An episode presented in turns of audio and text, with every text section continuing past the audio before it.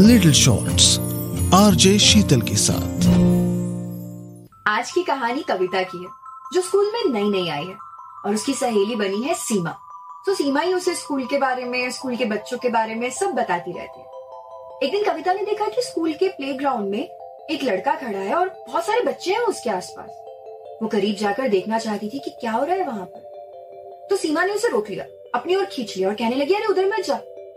उसकी ओर मत देख वो बातों में फंसाता है, बहलाता है, बहकाता है।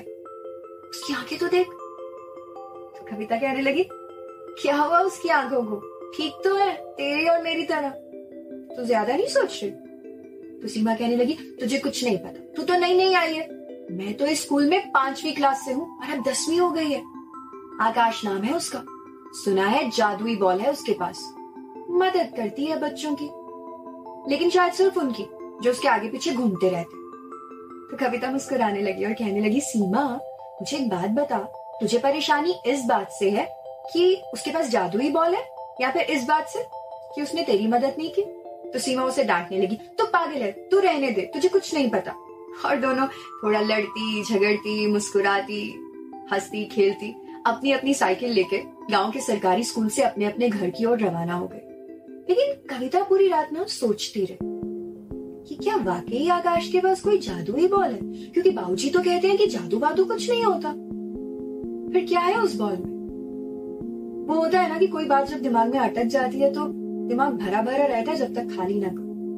तो अगले दिन कविता स्कूल जाकर कुछ बच्चों से पूछने लगी। आकाश के बारे में, उसकी बॉल के बारे में। तो कुछ बच्चे कह रहे थे, अरे, वो तो जादूगर है। छोटे छोटे बच्चे।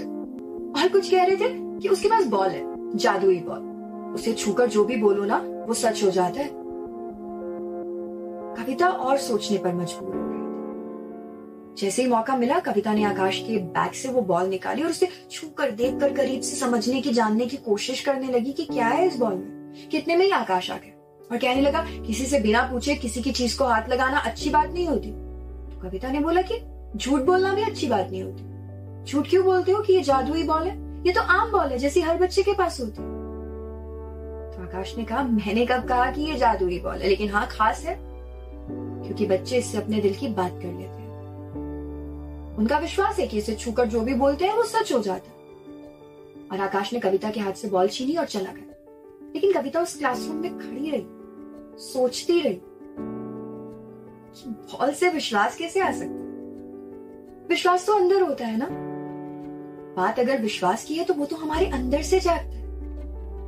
और विश्वास के लिए किसी चीज़ के सहारे की क्या ज़रूरत है? विश्वास तो हमारे अंदर है। छांक के देखो, भरा पड़ा है आजमाने के लिए।